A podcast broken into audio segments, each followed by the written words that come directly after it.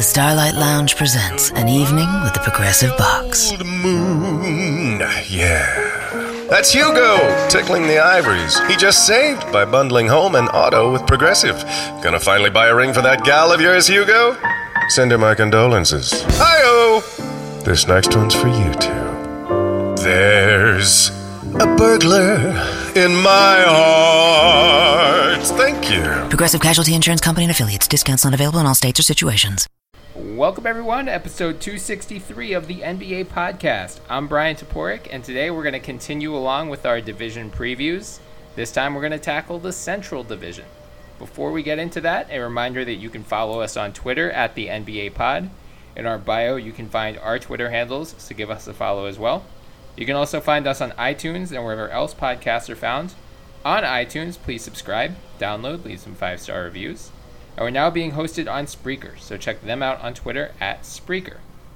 Joining me today, as always, is my very stable genius of a co host, Morten Jensen. How's it going, Mort? Doing well, Bryan. Um, I, I'm I'm sort of sad though because we have a guest on today, uh, and and we we really should have gotten Scoutman along as well because that would have been interesting. And I, I know about you know fifty percent of our listeners are going, "Who's Scoutman?"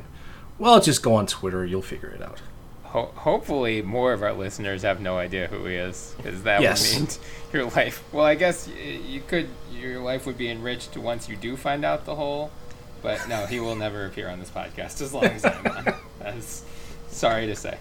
But we we do have his arch nemesis, Duncan Yes. Smith, a Forbes contributor. He writes about the Detroit Pistons there. Duncan, how's it going, man? Man, I think every podcast I've been on this summer has led with Brian.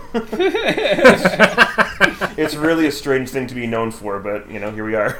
You, I mean, that's what you get for staying up till like 3 a.m. every night and picking fights with a crazy guy. Yeah, well, that is where we're at. Yeah. That's Twitter. Um, Duncan, since I just mentioned Twitter, could you let our listeners know where they can find you on Twitter and what any other work you want to plug? Uh, yeah. Uh, at Duncan Smith NBA on Twitter. Um, as far as other work, you know, I, uh, I cover the Pistons for uh, for Forbes. Um, it's it's been kind of a slow summer, um, but the summer is almost over, and we're going to get back into it. And I think that uh, we'll have some pretty good content coming up down the road.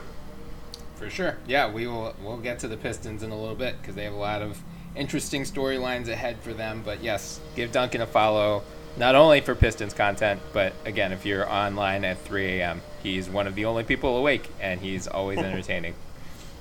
Uh, guys, we're gonna start with. We're just gonna go alphabetically here. So we're gonna start with the Chicago Bulls, Mort's former, current, future team.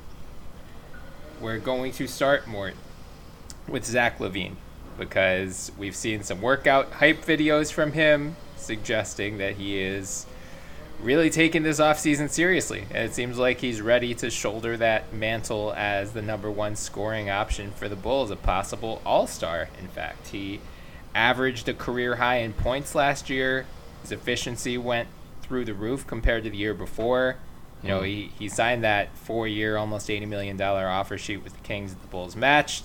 And I remember at the time you were less than thrilled about it, just based on the outlook after the ACL tear. Now I feel like Bulls fans have kind of accepted LaVine and actually kind of think he's a steal at that price. So, what are your feelings about LaVine heading into the season, and do you think he has a chance of being named an All Star this year? Well, st- steel is too much. Uh, I, I I don't think I've seen a lot of Bulls fans, you know, at least with the right rep, say that. Um, it's it's more along the lines of now he's on a contract that he's at at least worth. Beforehand, like his shot selection during you know the, the his shortened stint with the Bulls in in the first uh, year there, that was just horrendous, and he just he was completely out of sync. Not just because of the knee, like he looked just so bad out there in terms of his decision making as well. And it seemed like he was coming to a team and just having the, the green light to do whatever he wanted and couldn't really figure out that responsibility. And that changed last year, admittedly. Um, he, he was very efficient, I think almost a true shooting percentage of almost 58, 24 points a game almost. I think it was 23 point something. Um, got to the line a lot more than I thought he would. Um, and because of Jim Boylen's weird ass offense, he didn't really get a lot of threes because he, you know, Boylen decided to run virtually everything through the post. I mean, Robin Lopez had games where he had 25 post touches. So, I mean, that's where we're at. Uh, I think with a little bit more freedom and, and a little bit more trust in that knee, LaVine can absolutely be an all star. It just depends on rounding out the rest of the game. We know he can score. We know he can be efficient because he just proved it over the full course of the season.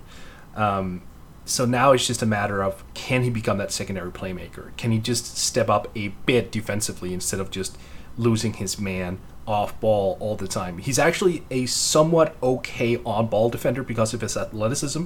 And when he has the ball in front of him, he doesn't really lose focus because he's guarding his own man. It's when he you take him off the ball it becomes a problem. So if he can fix that just a little bit, that would go a long way. He's never going to be a plus defender. We all know that. But if he can increase his offensive production, just take a slight up, uh, you know, a slight production level up there, and defensively, yeah, I don't see any reason why he shouldn't be an All Star. And and the fact that he was ranked 90, 90th on the SI Top 100, that seems to be another fuel of motivation for him. Yeah, I mean, I think you know the, the concerns linger about his defense, and I think if anything, he's gonna put up All Star numbers probably. The thing that could trip him up is the Bulls just might not be good enough. Like if if you know if they're significantly below 500 at the All Star break, it's going to be hard for him to counter that narrative. He's putting up empty stats, but if they are close to 500, if they're in the playoff race, then yeah, he's probably going to have at least a real chance of making the All Star game, which is, you know, a, a, promising sign to see from a guy who's still under the age of 25.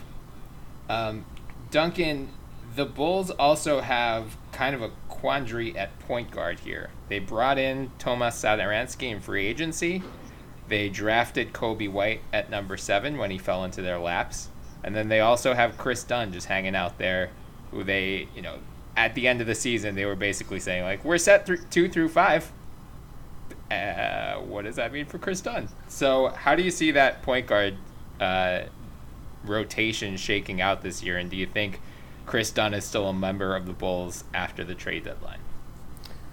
I would be pretty surprised if he's still a member of the Bulls, uh, barring some sort of bizarre, uh, bizarre development, you know, injuries or or whatever. Um, I think Satoransky is most likely going to end up starting, uh, and yeah, I think I think Dunn is probably going to be the odd man out. There's just not a whole lot of value in seeing what else he can he can deliver with the rotation that they have currently. You know. Yeah, and more, what do you think they can even get for Dunn at this point?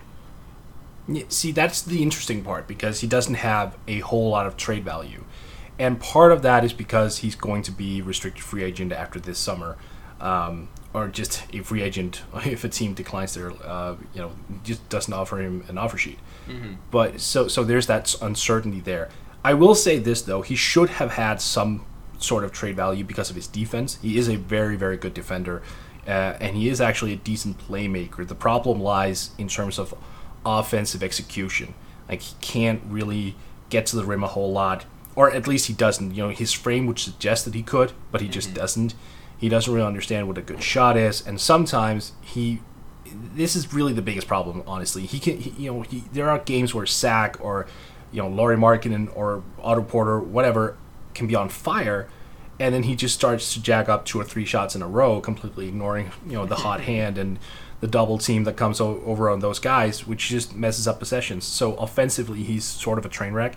Mm-hmm. I, I would be interested to just see what he would do on a contender in a sort of Tony Allen type role, just coming off the bench, playing a lot of defense, bringing some energy and some passing. And maybe that would allow him and his offense to develop on its own time. Then again, he's what, 25 already, so it's not because there's a tremendous upside there. Right. But he he does have a like he's he is an NBA player and I think we've reached that point now where Dunn is being described as some sort of G leaguer, and we're not even close to that. So uh, the Bulls are, are holding out because they kind of want teams to acknowledge, oh, there is an NBA player in there, and we have to pay something to get that type of player.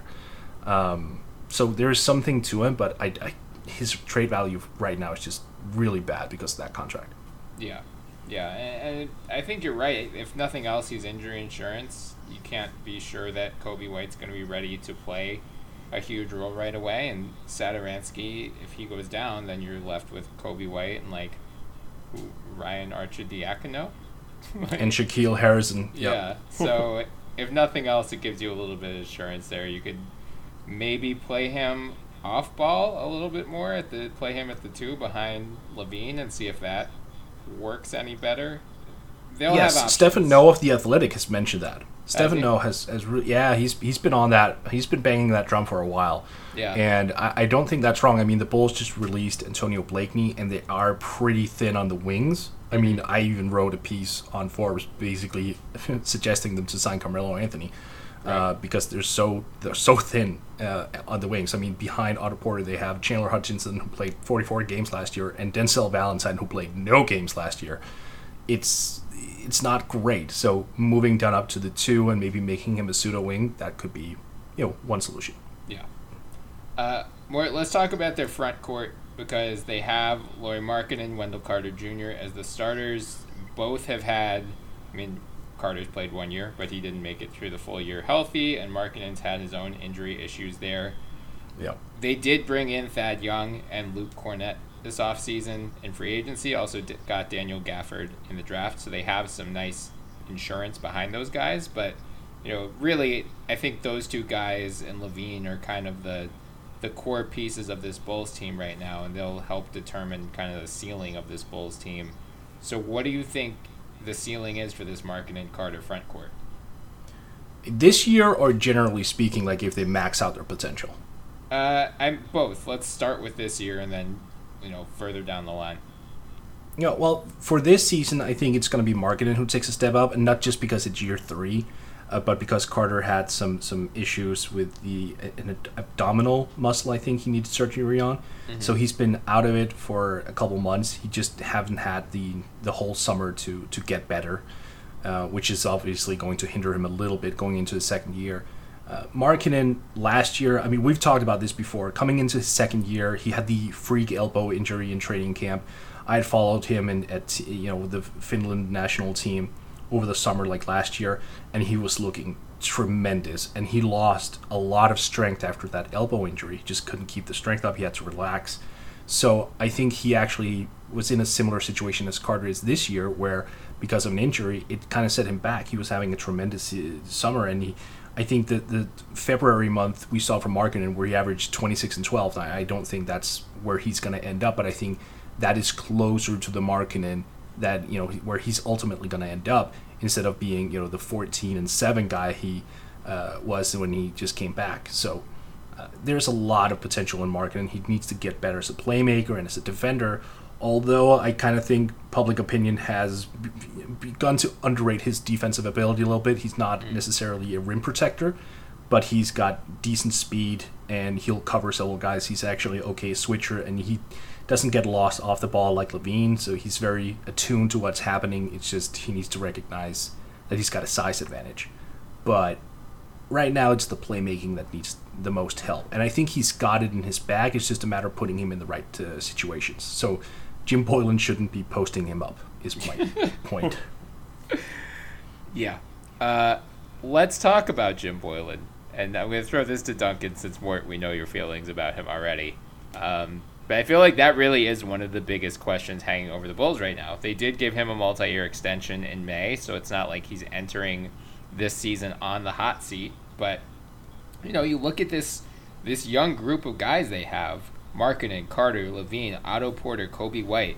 Like, I would argue the Bulls have one of the best young cores in the league outside of Denver right now. The question is, is Jim Boylen the right coach to maximize that? So, Duncan, what did you see out of Boylen last year, and do you think he's the, the long term answer for the Bulls? Well, he's kind of a puzzling choice to to really tie the future of your young core to. Um, I think that he has I think he's done better than I expected he would do, um, which is not saying much. I, I had very very low expectations for him right off the bat. I think that his team, which mutinied on him, I think in week one, right. um, had had low expectations for him as well, which may have colored my own. Um, so it's it's funny like he's not going to be as bad as I thought. That much is certain, but I'm I'm still I still question why there was no you know there was no job search. why Yeah. why they just like immediately like hitched their wagon to him, and that was that. So I, I feel like it's probably going to be okay. Um, I I don't think that he is going to like stunt the group necessarily, um, but I'm I'm sure that they could have done better on the coaching front um, if they had been so inclined, and not just gone with the, the first guy that came to mind.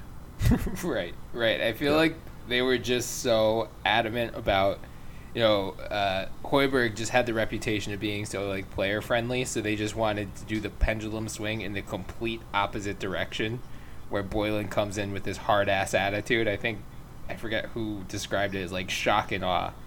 Um, It's a pretty like, good that's- description. yeah, yeah, and that's what you know, especially that those first couple days, where as you mentioned, the players almost had the mutiny.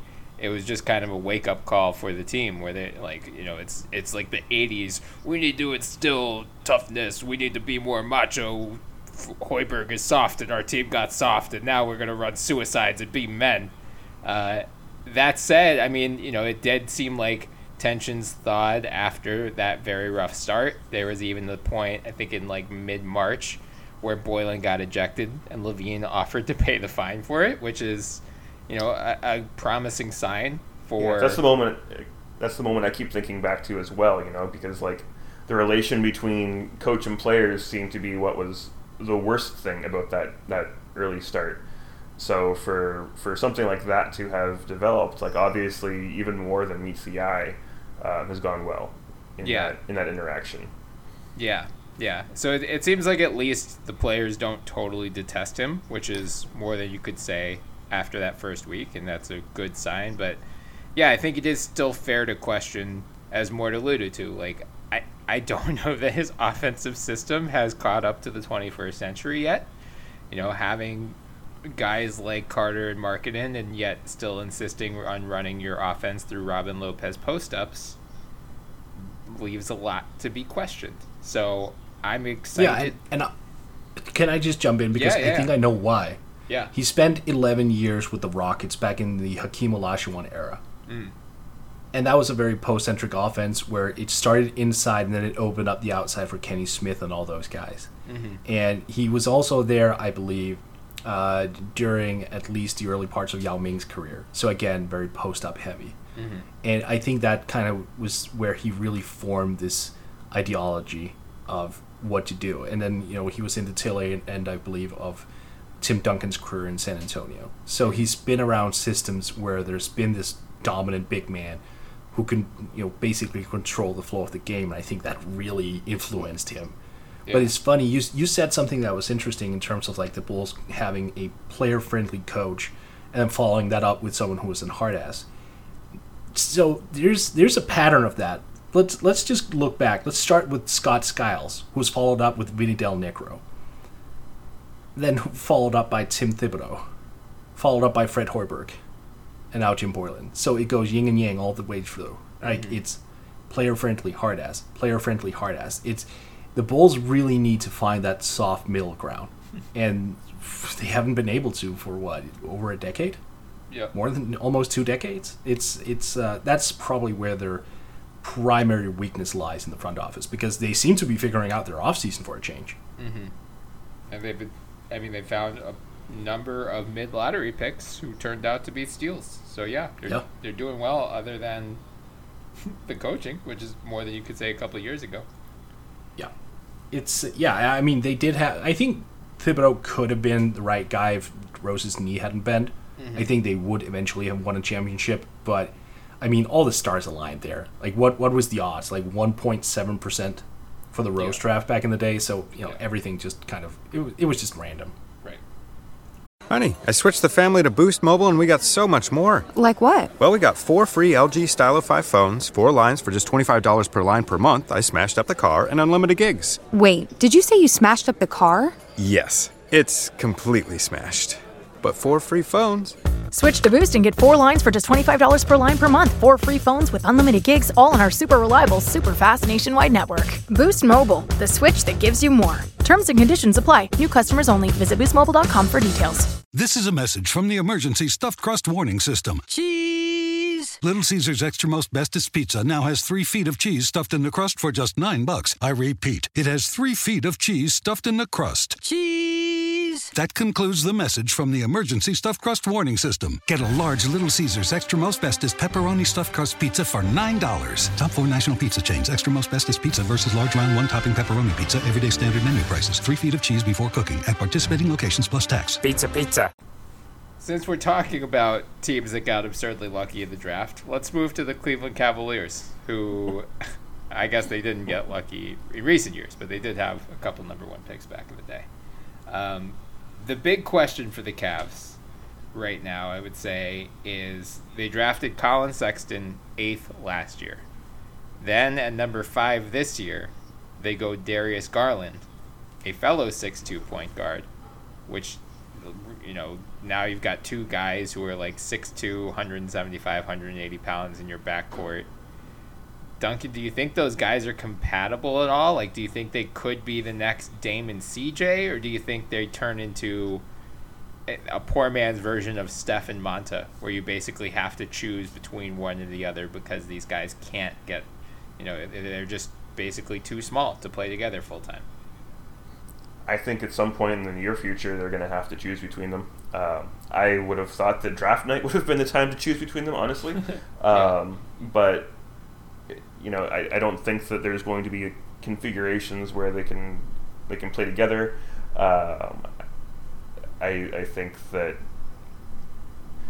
probably um, I think they're probably having like Garland coming off the bench for Sexton is going to underutilize him, especially on a bad team um, mm-hmm. where they they should be able to afford their both of their like last two first round picks. They should be able to afford them uh, more time to play and learn things the hard way and develop and, and things like that. But like having two guys that play the same position and essentially the same role in that position, uh, it really kind of stunts their ability to develop either of them. I think, and I can I can see that being being a problem for both and, uh, for the organization as well. It's it's one of the more puzzling developments I think of the summer.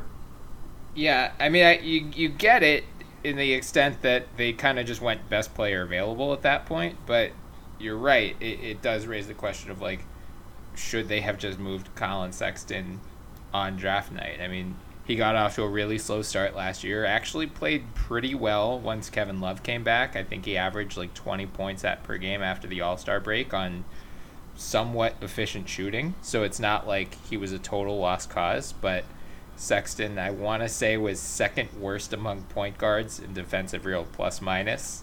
So pairing him with another six-two guy in the backcourt, that's a concern. And neither one of those guys is necessarily you know the the Chris Paul model of a pass first point guard. They're both kind of score first guys. So a lot of questions hanging over that backcourt and the long term viability of it, which will kind of help determine the success of this second post LeBron era. But Mort, they did also have two other first round picks, uh, Dylan Windler and Kevin Porter Jr. What do you think they get out of those guys this year? Shooting shooting and shooting. Um, hopefully, they'll be willing to accept a lot of off-ball duties because of the aforementioned Garland and Sexton uh, combo. They're not going to see the ball in their hands a whole lot. Um, they are both capable shooters. I think Kevin Porter Jr. had a had a rough year in college. Um, I, I think he is better than advertised. I just don't think he is yet. I think he's, his potential is pretty great. Uh, if he could become their steady presence at the two three spot, that would be you know a long way in their rebuild. He didn't test out athletically well in the combine, which surprised a lot of people. But it seems like when he's really getting um, you know in an open court, he, he can actually affect the game a lot with his athleticism anyway, which I find interesting, and I think that's what they need. They need to play a little bit more up tempo. Um, but ultimately, like, they're not going to be major game changers in their first season. I expect them to just put up some jump shots and play off the established players, whoever they are, Kevin Love and like no one else, uh, and that's about it. Yeah, I, I think that's reasonable, and we were talking about this with Jeff Siegel on the Southeast Pod, where wins and losses don't matter for this team this year. The only thing that matters is how their young guys develop, how it looks like Garland and Sexton can fit together or can't. What happens with Cedi Osman? What happens with these two young guys? What happens with Larry Nance and Ante Zizic? That's the only thing that's important. Like I don't care what what Tristan Thompson does. He's just an expiring contract at this point. Even Kevin Love, who we'll get to in a second. The only thing that matters is that he's a good locker room leader. Doesn't matter if he helps them win games or not. It's just the development of the young guys. But that does raise the question, Duncan. You do have Kevin Love now, who's on, I believe this is the second year of his extension. Is it? It might even be the first year of his extension. Either way, he's under contract for a long time. and he's already 31, I believe. I know this is the first year of his extension. My God. Um, yeah. So what? What did the Cavs do with Kevin Love, who is probably going to be, if they were to shop him, would probably be one of the more desirable candidates out there, if only because of what Mort and I have been talking about for a couple months now. The 2020 free agent class sucks. So teams might decide to do what the Bulls did this past year with Otto Porter Jr., where they're looking ahead and say, I'm not going to be able to spend my cap space on anyone good. I might as well get a Kevin Love who can help me out both in terms of on court fit and locker room leader. So, do you think the Cavs really start to entertain the idea of a Love trade? And if you're the Cavs, what would you want in return for him? I think that uh, trade should be one of their top priorities for the season. Honestly, um, they don't have that much in the way of desirable assets on the roster, and that is definitely way up there. Uh, the contract is obviously not not tremendous, but at the same time, um, you know, it's it's what they've got. So I think that moving him really should be one of the top priorities for the organization. Uh, as far as a return, um, I don't know if they need to be especially picky. Um, you know, uh, draft picks and young players if they can get them. Um, there's, I don't think there's really any point in uh, trying to shoot for some sort of star in return. You know, they don't need like C.J. McCollum necessarily or, or something like that. Um, I, I think that if they can just like turn him into a package with upside, um, I think that that would be uh, really the best result for them. Mm-hmm. Yeah, I mean, I saw I forget who it was. One Cavs beat reporter, it might have been Chris Fedor of Cleveland.com, um, was saying they're open to the idea of a love trade, but only if they get like a blockbuster return, which was basically like picks and a young player, which seems somewhat unrealistic to me, just based on the contract. I'm with you that they don't need to get a CJ McCollum type. Like, eh, I would very much, if I'm the Cavs, I say this pretty much about every bad team, but like cap space doesn't matter for you. You're not going to get star free agents. You're not going to get remotely desirable free agents unless you overpay them. So if I'm the Cavs, I offer to take back a bad contract in exchange for Kevin Love. Like I call the Charlotte Hornets up and see if they want to dump Nick Batum for Kevin Love as long as you give me Malik Monk or a lightly protected first round pick or something like that. I think that's the best way you can maximize re- your return on Love is say you know just sacrifice some uh, some cap space for a couple of years. Why not? He's already, if you have him on your roster, he's going to take up thirty one million dollars of cap space anyway. So it's not like you're even sacrificing. You're probably going to be gaining money regardless. But I, I think that's probably their best bet if they do pursue a love trade. Terry Rozier would finally have help. oh, God. Well, that's a perfect segue to my last question about the Cavs, Mort, because we talked about the Wizards and the Hornets last episode as being contenders for the worst team in the NBA. I feel like the Cavs are probably the other top contender for that honor. So, where do you rank them in the hierarchy of awful teams this year? Yeah, that, that it, I, th- I I don't understand why you keep insisting on putting Washington there at least while they have Bradley Beal. I, I, I think just his presence alone just increases that a little bit. Um, I, I think it's between Charlotte and, and Cleveland really, and in regards to going into like a fully detailed analysis of which one is worse, I, I don't care. They're both trash. That's fair. That's fair. Do you have I- a coin? We can just flip one and find that out. Yeah, right. I, I genuinely think Charlotte still might be worse, but it, it will be close. It depends on if if and when Kevin Love gets traded. But I stand by saying Washington's going to be trash. Like we've got over this. Who is the second best player on that Wizards roster right now? I, I well, I I agree with you, but I, I because I don't have an answer for you, but I, I still know that Bradley Beal is on that roster. and He's 26 years old. Yeah. and like, he's a superstar. I, I, I just I I mean when I look at the Cleveland Cavaliers, you can argue, well, Kevin Love is there. I I don't hold Kevin Love is in as high regard as I do Bradley Beal. Not even close. Oh no, neither do I. But I, I think the gap between Love and their second best player, like I would take Collin Sexton over anyone else on the Wizards roster right now. Maybe not Thomas Bryant. But Yeah, like- I was I was I was about to say that Yeah. uh, Thomas Bryant is intriguing. Oh, so you don't think the Wizards have the next Giannis on their roster? is what you're saying? The jury remains out. We will see. Maybe we're all Okay. super wrong. And we're gonna have to give them, give them an apology in a couple of years. At which point, we're all just gonna delete our accounts. Much easier that way. Napa Know How. Now at Napa Auto Parts stores and Napa Auto Care centers, get a $20 prepaid Visa gift card when you buy oil, air, and cabin air filters. Because let's be honest, you probably don't remember the last time you changed them. So buy all three filters at your local Napa and get 20 bucks back. Do it yourself or have it done for you. That's Napa Know How. Napa Know How. At participating Napa Auto Parts stores and Napa Auto Care centers. Limit two prepaid cards per household while supplies last. Offer ends 103119. And now, an ad from Dad. All right, save money on car insurance when you bundle home and auto with Progressive. Can I take these off? All right. What is this? This looks good. Wow, that's well made. Where did you get this? I'm talking to you with the hair. Yeah, where did you get this? It's good stuff. That's solid. That's not veneer. That's solid stuff. Progressive can't save you from becoming your parents, but we can save you money when you bundle home and auto. Progressive Casualty Insurance Company affiliates and other insurers. Discounts not available in all states or situations.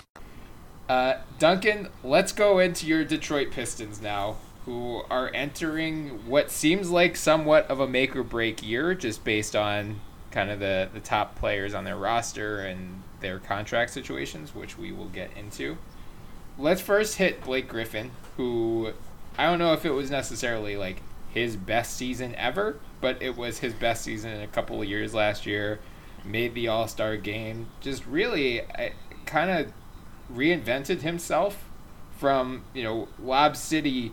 Blake Griffin was, oh, all this guy does is dunk. He can't shoot. You know, he shot 36.2% from three on seven attempts per game last year. Like, that narrative is now dead. He averaged 24 and a half points, 7.5 rebounds, 5.4 assists. It was definitely the best Blake Griffin or season we've seen in half a decade. So do you think that's the new normal for Blake, or was that probably the best we're going to see out of him in Detroit? I think that we saw a real renaissance from from Blake, um, a, and a reinvention as well, for that matter. Um, you know, I, I was not a fan of the trade when it happened when the Pistons brought him in because I don't think that I was alone in thinking this, but I saw him as uh, essentially a washed-up dunker, um, and from what we saw last year, nothing could really be further from the truth. He had one of the best three point shooting seasons in, in uh, Pistons history. Um, like, who would have ever imagined that would be a Blake Griffin? Uh, that would be a Blake Griffin season. Um, so, you know, I I think that uh, if he can stay healthy, I would say another All Star appearance is is definitely on the agenda. Um, you know, he had he had a great season, and there's really no reason to think uh, health aside, um, that he won't he won't repeat that. I, I hope so. Knock on wood. Yeah, I mean, it, it Knock was on wood is right, yeah. it was definitely nice to see, and it, I feel like it kind of slipped under the radar just because it was on the Pistons, with all due respect. But yeah, I mean, it, it was it was very, um, it was just like awesome to see Blake have such a great season after kind of how his tenure in LA petered out. So fingers crossed he will give us a, yet another uh, All Star caliber campaign. more they the Pistons also have some questions lingering in terms of their long-term roster construction. First among them is Reggie Jackson, who is entering the final year of his five-year, eighty million dollar contract. What do you think his future is in Detroit? Do you think this is his last year there, or do you think, you know, they'll they'll entertain re-signing him next summer? I think they'll entertain re-signing him simply because of the lack of alternatives. I mean, it's Derrick Rose right now, and it's Tim Frazier are the alternatives. Um, I mean, I I just don't see who they have in the pipeline. It it I, Reggie Jackson had a better year uh, last year, uh, and I, I think he's got some worth. It's just a matter of using him correctly and giving him a little bit more freedom. Um, the offense more or less ran through Blake the entire year, which is not a bad thing by any stretch. Blake was, as Duncan just said, just absolutely elite. But looking over that roster and, and seeing like the very very weak 2020 free agency class, I could totally see them bringing Reggie back just out of sheer necessity. The question is, would Reggie want to return? I have no idea. Duncan, any thoughts on Reggie? I think Mort's right on. Um, I don't think that they would be that, that they would enter next summer with no intention of bringing him back if uh, if they don't end up trading him before that. Um, yeah, Reggie has kind of put himself in a situation that is kind of undesirable, um, largely from like playing through injuries the last few years. Um, you know, when he's been healthy, he's been really good, as we saw the last half, last two thirds of, uh, of last season. Um, when he's tried to play through injuries, uh, he has he's not been good, and he he also hasn't gotten the credit for being like a, a real trooper and trying to, to good it out um, through injuries for his team that, that needs him on the floor. Um, so he's he's basically been viewed as a bad player when he's played through injuries, and um, and when he's he's played well and been healthy, people have just been like, oh, he's Reggie Jackson, whatever, it doesn't matter. Um, so it's it's kind of unfortunate that that's the, the situation he's put himself in. But if he's healthy, if he gets through another season where he's healthy, he played 82 games last year. Um, you know, I can definitely see the Pistons wanting to bring him back, and they should also be able to do so at a discount because I don't think that he's going to get uh, he's going to get any interest in the open market for uh, for a repeat of that monster contract that Stan Van Gundy gave him. Yeah, for sure. Um, and the other big contractual question for the Pistons is Andre Drummond, who has a $28.6 million player option for the 2020 21 season that he could pick up. But Duncan, you had a piece at Forbes, uh, I believe, earlier this month or late last month, where there was a video of him kind of hinting that he might not pick up that option and maybe he will become one of the top free agents on the market. So, what do you think about Drummond's uh, future in Detroit? that is a that is a very murky situation. Um, if he does opt out, um, it's going to be with the intention of being uh, one of the top free agents in the market next season, which will make him really expensive. And uh, I think that would be pretty unappealing for the Pistons to re up probably a max contract for for Drummond. Um, and at the same time, if he does opt out, uh, you don't want to lose him for nothing. So it, it could be a, a, really sticky situation if the Pistons are in a playoff chase come February and they don't have any kind of assurances one way or another if he's going to return. You know, they are they're not going to want to lose him for nothing in, in the summer. So um, the organization could have a really difficult situation on their hands if, if they have to choose between making a playoff push with Drummond and then taking their chances on losing him for nothing or um, or moving on from him and, and, making some sort of a trade. Uh, I think if he gets off to a really really good start next season, um, I think that that could make things all the more tricky for the organization. Simply because the better he is, the more likely it is that he's going to want to opt out and get some of that free agency money. Um, mm-hmm. So. Uh, yeah, it, it's going to be a really dicey spot as the summer as, as the season goes on next year. Yeah, I mean, I think it's kind of like the hundred million dollar question for the Pistons is, you know, is this the last year of their quote unquote big three, at least big three in terms of salaries, just because Jackson is going to be a free agent, Drummond could be. What happens as they approach the trade deadline. Do they start to shop either of those guys? Depends probably where they are in the playoff race. But yeah, I mean, they could be one of the biggest trade deadline stories worth following because they have two guys who should attract some interest on the trade market, I would assume, especially given how wide open the title chase is this year. Mort, as our resident Derrick Rose expert, and to spare Duncan from having to think more about Derrick Rose on his favorite team, uh, what do you think Derrick Rose brings to the table in Detroit this year? And to that same extent, what about Markieff Morris? Drama. Um, well, I mean, a, a, a, passionate fan base, I guess. Enjoy that, uh, Duncan on Twitter, because yeah, the Derrick Rose stands they still exist. Uh, so so Rose, I think there's like this perception that he just kind of rediscovered himself last year as a three point shooter. He had one good month as a three point shooter last year, uh, which basically carried his whole year. Uh, I'm I'm concerned that he's never gonna get that jump shot. I don't think it's. I mean, what he's gonna be what 31.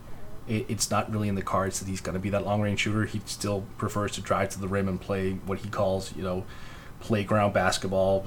You know, constantly referencing the South Side of Chicago. Like, yeah, we get it. You're from Chicago. Um, I I don't really know what to expect of him. He's going to take a lot of shots. He's you know, at times he's a willing playmaker. Well, I, I will say he's always a willing playmaker who just doesn't always produces in that way. Like he will get tunnel vision. Uh, defensively, he's very on and off, especially after the injuries. Uh, he was really, really bad right after the, the meniscus tear, which came on the heels of, of the ACL tear. And I don't think during the Minnesota games I watched last year, I saw him really be significantly better. I saw him feel a little bit more comfortable in his own skin and his own body, which meant the greater, um, I want to say, determination on the defensive end, but it didn't really always end up being a positive for them. So it's going to be a lot of inconsistencies. Uh, the only thing you know with absolute certainty is he's going to attack the rim, and that's basically what you can, you can count him in as. As for Markieff Morris, shooting and a, also drama, honestly. Not really two great uh, locker room additions there. Uh, sorry, Duncan. Um, but Markieff is he's you know he's one of those hard nosed guys who likes to shoot and mix it up inside outside. Um, had a pretty good stint with with Washington, but he's also what thirty now. Uh, is he going to be thirty one as well? Not really sure. Uh, but he's up there, and I don't know if he's he's playing like new age basketball the right way it feels as though he's still kind of stuck on the whole 90s mentality. Like if he gets flustered, he'll punch someone's teeth out. Like, um, I'm not really high on those acquisitions, to be honest with you. I am, however, very high on two other acquisitions in Christian Wood and Sekou Doumbouya. Like I would rather talk about those guys. I mean, I have a hot take coming in. I think Christian Wood is going to be the second best forward for the Pistons this year. You do this every year. You you think hey, you think hey. teams are going to play their players based on talent instead of contracts? I, I know I, I'm optimistic, but that's where I am. And Sekou Doumbouya, I'm crazy about him. I don't want to talk more about Derrick Rose or Markieff Morris because that makes me sad. Sekou Doumbouya, man, I had him fourth on my draft board.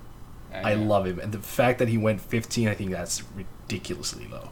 That's a good haul. Like that dude, this dude has offensively Hedo Turkoglu upside and defensively Luol Deng upside. That's that's a tremendous player if you combine it. I mean, I will say this about Rose and Morris.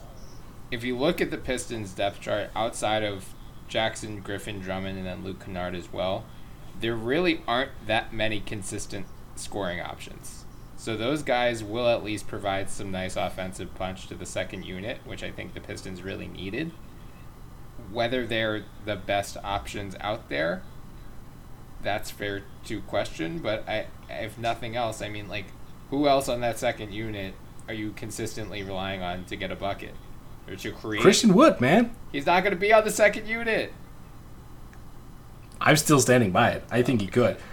And look, Derrick Rose, I, I agree with you that he's going to score the basketball, but is is it going to be in a positive way? Like, if you get tunnel vision and it becomes like a question of volume shooting, are you really helping your team? if they have no other source of consistent offense. Uh, Duncan, what do you think? I'm there with you, Ryan. Um, once once you get past those guys that he mentioned uh, as, as scorers, there ain't much on that bench. Um, so I I think that it is kind of an indictment on the bench that um, that basically like whatever Derrick Rose can do is better than the alternative. Um, but that is still the situation that we find ourselves in. Like beyond him, um, there just there just isn't that much punch.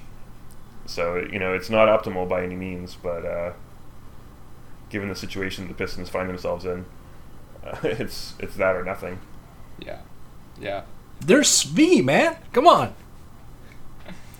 You're, you're still like you're not going to rely on those guys to create offense for themselves. Like Svi will be a nice off-ball shooter, but you need someone to get him the ball. And like when Khyri Thomas will get him the ball. Oh I'm all in on the Pistons youngsters here. I don't. I think it was a waste to go after Derrick and Markieff. I wanted to see the young guys get some minutes here because, look, essentially, what what are you doing? Like you're kicking the can down the road. You're going for the now. Fair enough, but if you're going for the now, Derrick Rose and Markieff Morris were pretty lousy alternatives because they're playing you know tunnel vision basketball. I, I just I don't understand what the Pistons are trying to do. But I am, however, very very glad, and we should congratulate Duncan. By the way, this is the last year that Josh Smith's contract counts against their cap. It's a Yes, it is. Momentous, momentous occasion. And more, I mean, what you said does raise kind of the big question aside from the Jackson and Drummond trade thing is like Duncan, what's the ceiling of this team, and is there a chance that you know Tom Gore is the team owner eventually realizes like as currently constructed, we're not going to win a title, and do kind of what the Clippers did with Blake Griffin, where they say, look, we can keep treading out a 45 win team at best that will potentially make the playoffs and then probably get knocked in the first round. Or we could start selling these guys before they become free agents. Don't risk losing them for nothing. Actually embrace a rebuild. Maybe we do need to play the Sekou Doumbouyas and the Christian Woods of the world. Do you think there's any chance of that happening, or do you think it's it's kind of just business as usual? They're going to be a you know 40-ish win team that competes for like one of the final few playoff spots this year. I think that that is probably what's going to happen this year. I think that they are going to be, you know, a, a low mid 40s win team, um, probably battling for like the six, seven, eight seed, something like that.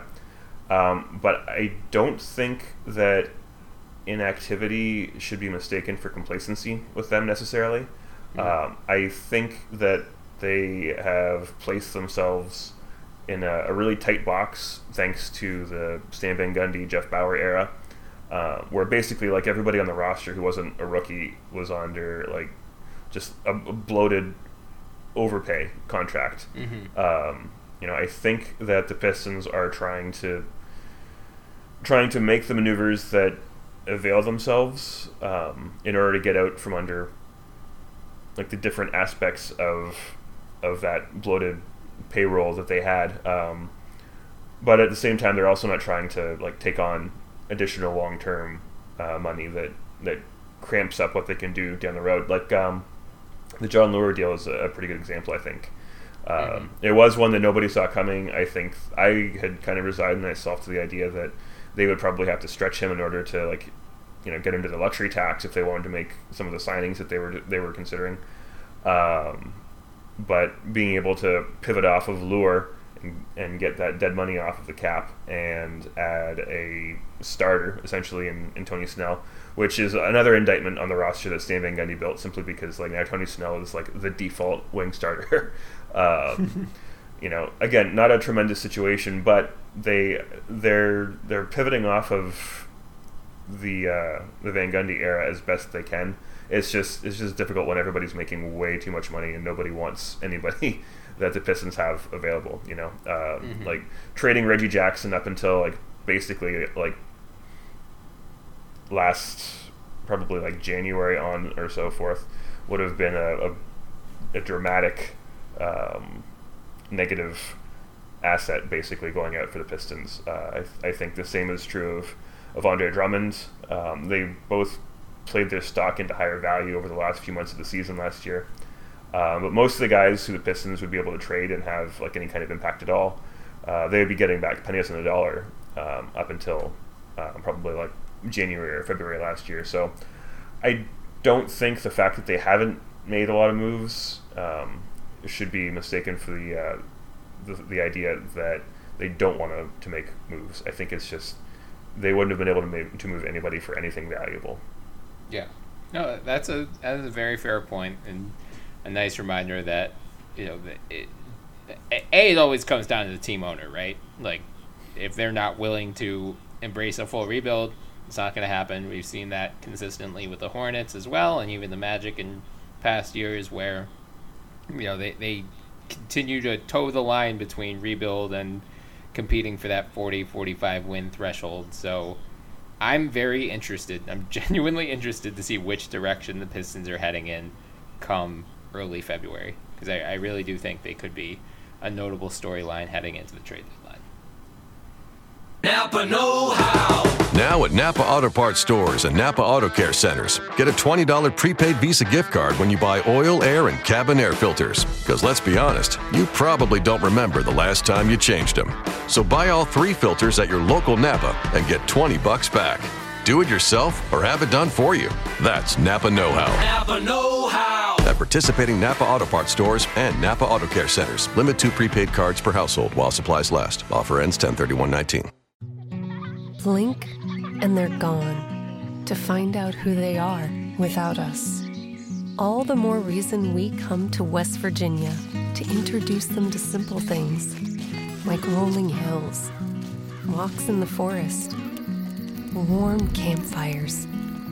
And we hold on to that feeling for as long as we can. Find your version of heaven this fall at WVTourism.com.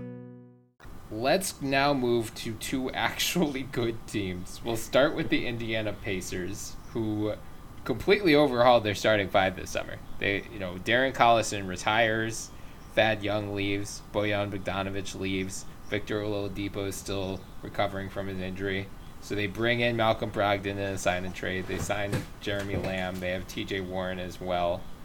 Uh, more, how do you think they survive that early season absence from Oladipo, who the timetable is still not entirely clear when he's coming back, but it sounds like he's Yeah. at least going to miss the first few weeks, if not more, of the season. So, how do you see this this Warren, uh, yeah, Warren Lamb Brogdon trio fitting together without Oladipo?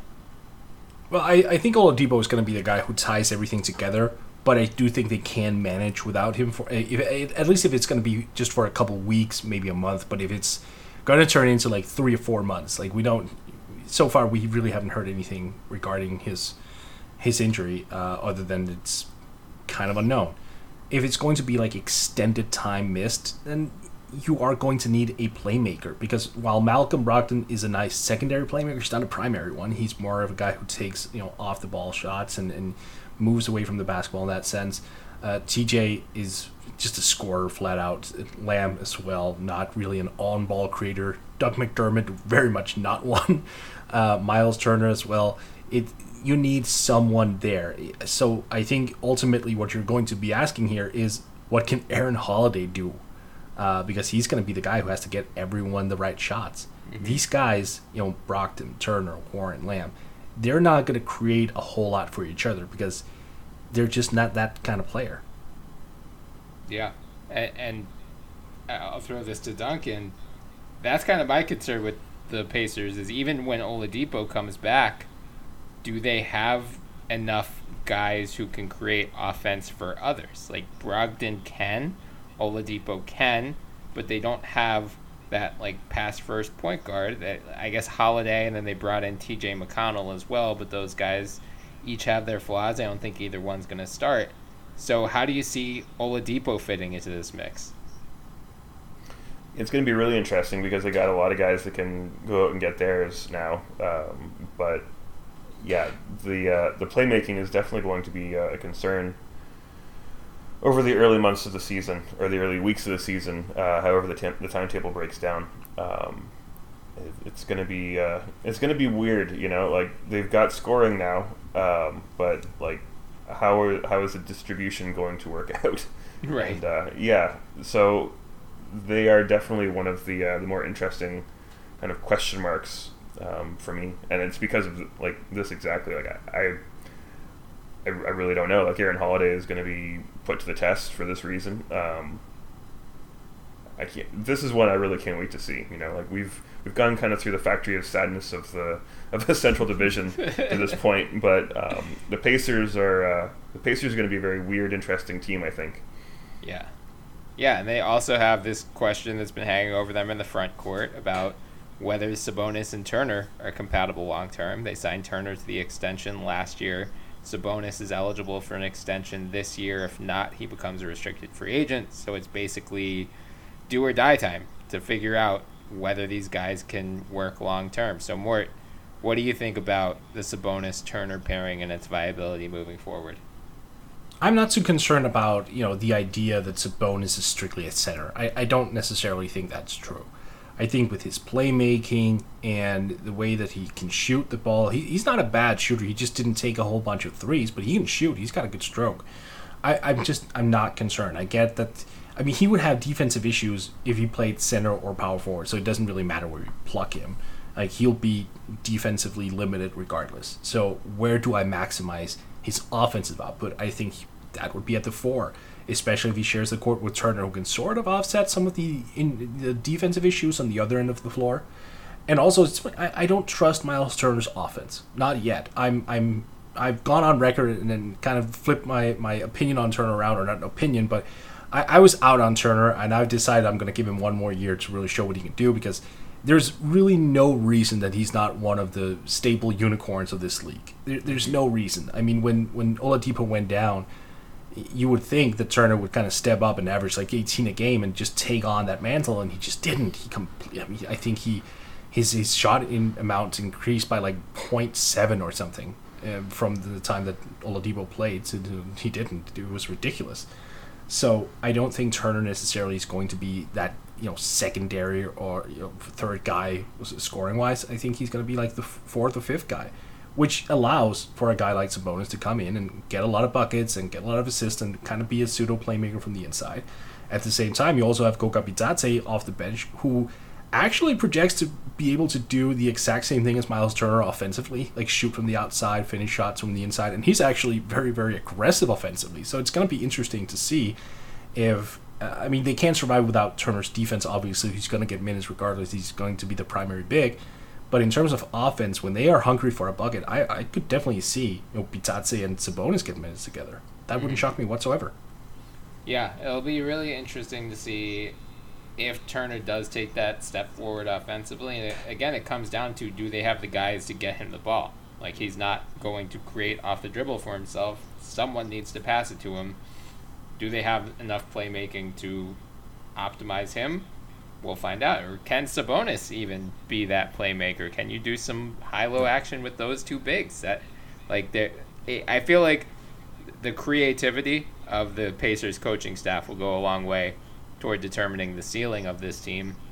But Duncan, that that kind of raises the ultimate question for the Pacers: is they were a 48 win team last year. I, I'm pretty resolute in believing that had Oladipo not gone down, they would have been a top four team in the East, and you know probably would have beaten Boston in the first round, or maybe they were even the three seed, and you get Boston Philly in the first round.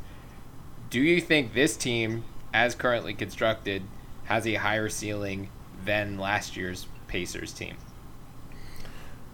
I I think most definitely.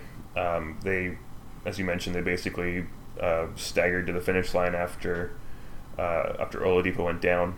Um, I think that this is a team that uh, can they can hang a lot better now than they than they could with uh, with the squad that ended up kind of limping its way to the to the final uh, the finish line last year. Um, so yeah, I would say they're uh, a decent amount better. Um, I I don't know if I would say they're significantly better, but I think they're pretty clearly better than they were last year.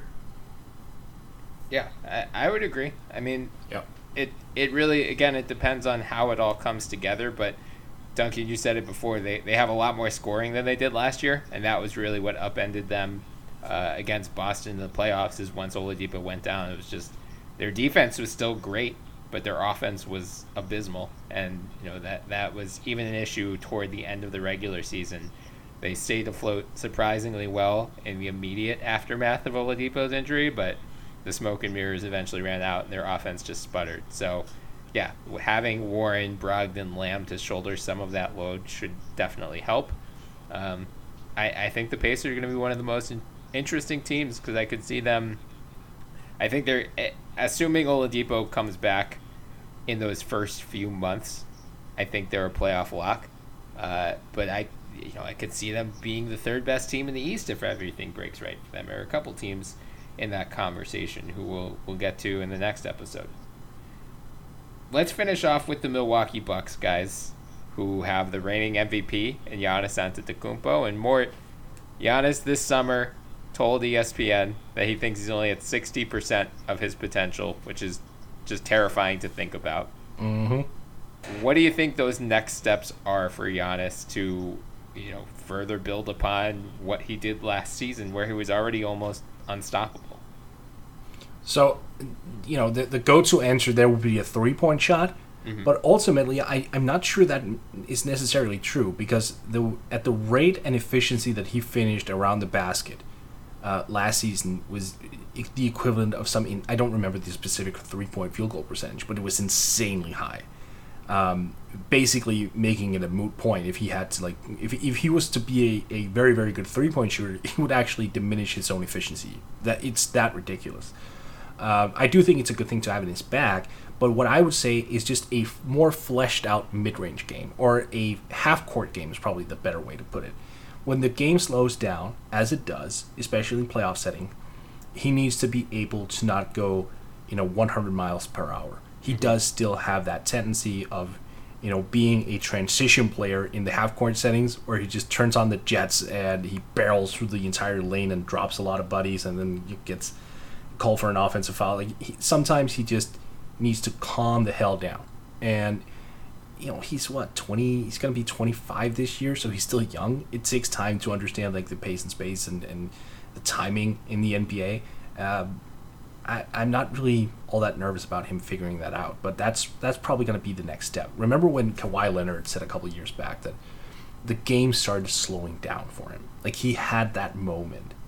I don't think we've seen or heard Giannis really say that to that extent, and I think that may be the next level where you know he just he's walks out on the court and everything starts to slow down.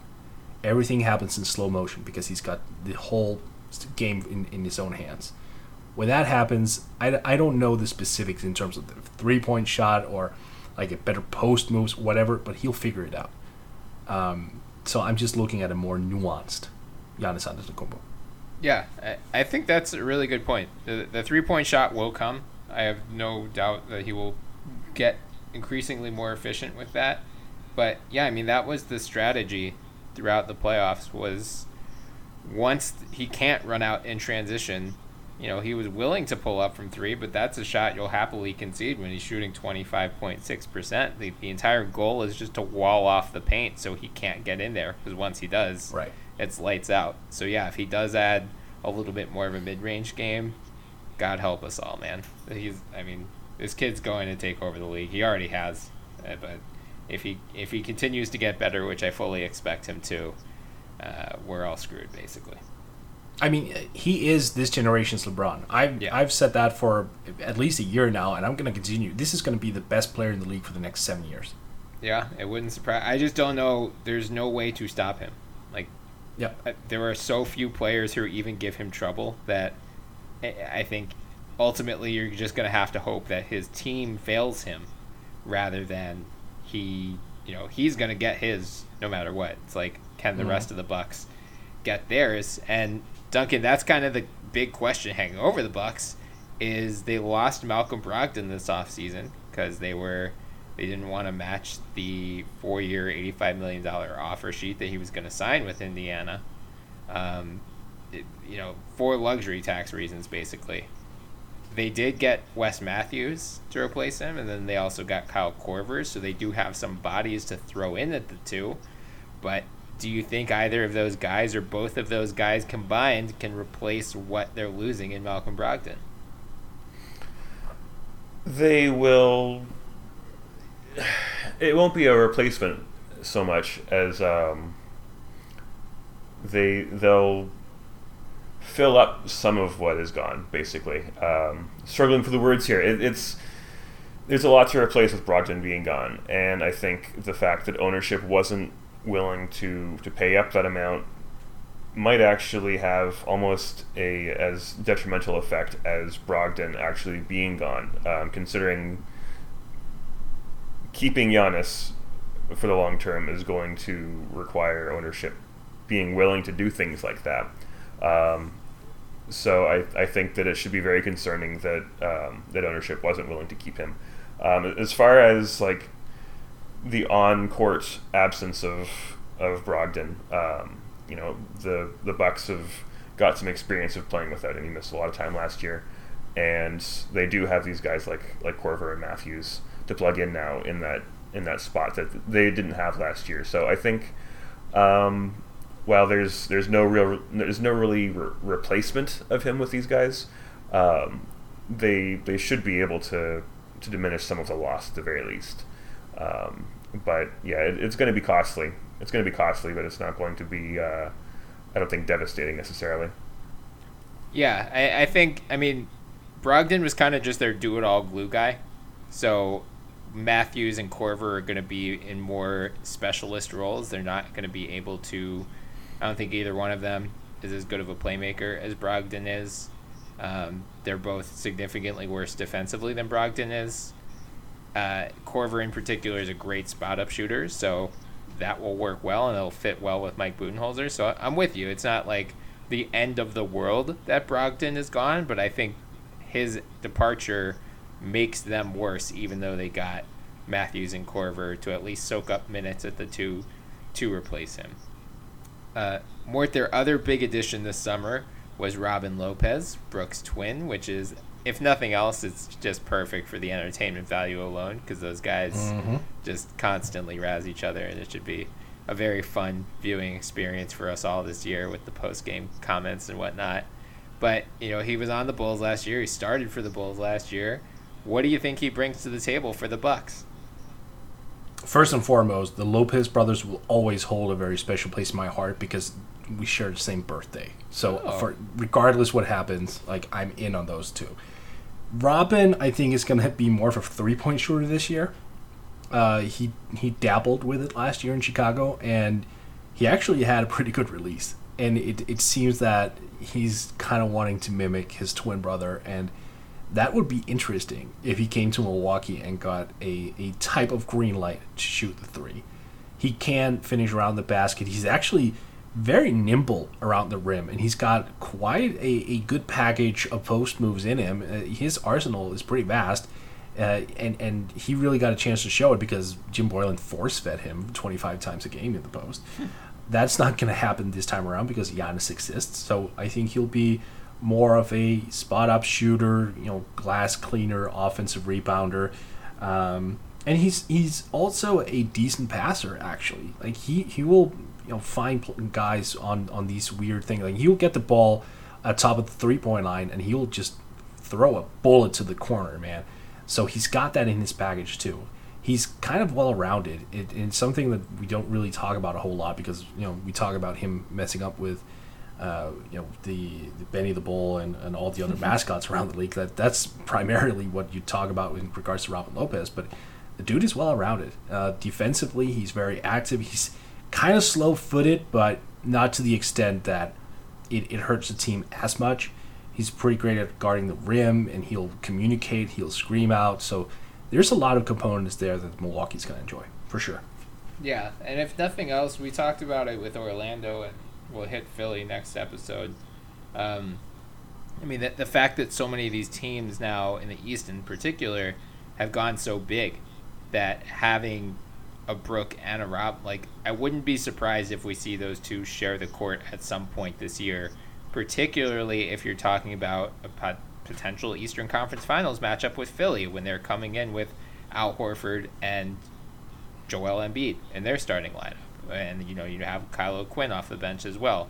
So the the fact that they've got so many bigs now to counteract that, I think, is actually going to be a could be a big difference maker for the Bucks this year.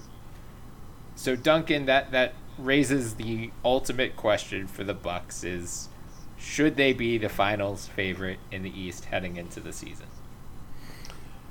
I think with Kawhi gone, I think that they are my current favorite for the uh, for the finals in the East. Um, Giannis is just too good. Um, if he uh, if some of that sixty percent of um, of his potential is is realized next season, um, you know, if he's just that much better, uh, it's it's a terrifying proposition. Um, so for me, yeah, they're my favorites uh, by a decent margin, probably.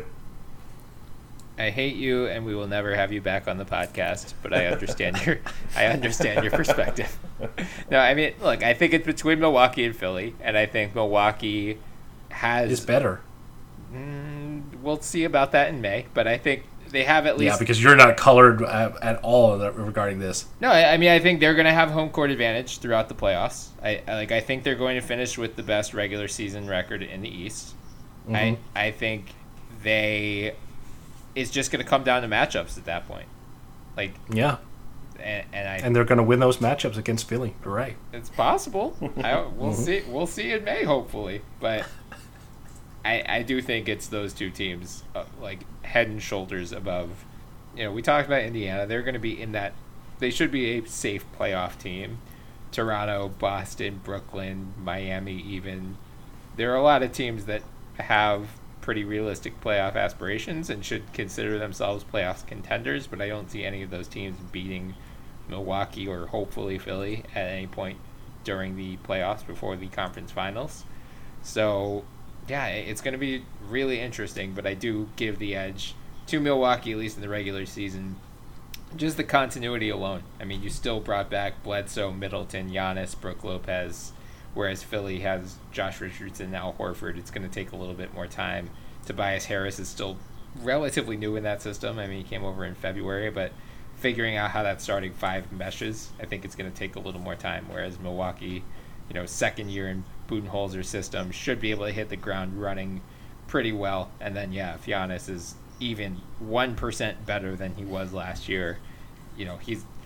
I don't think Milwaukee is at is in danger of as many letdown games as any other team just because Giannis's talent is so above most of the teams he faces that you know he, they're not going to lose to the Charlotte Hornets ever because like Giannis just isn't going to allow that.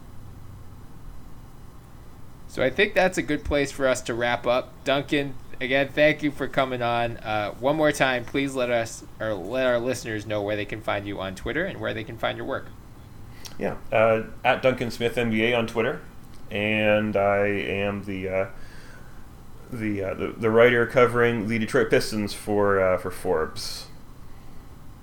Give Duncan a follow if you want all of the latest trade rumors and updates when they inevitably come for Andre Drummond. It will be very fun.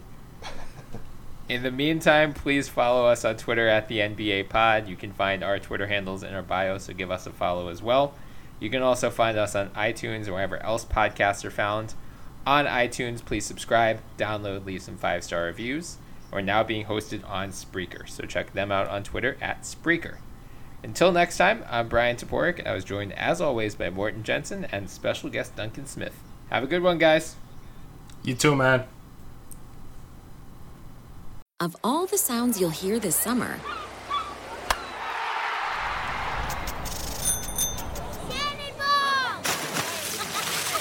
this might be your new favorite.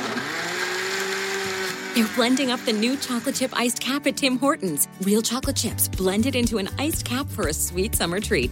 It's Tim Hortons' frozen take on a cappuccino, and it just might be the best sound of summer. Hurry into Tim Hortons for the new chocolate chip iced cap, limited time at participating restaurants.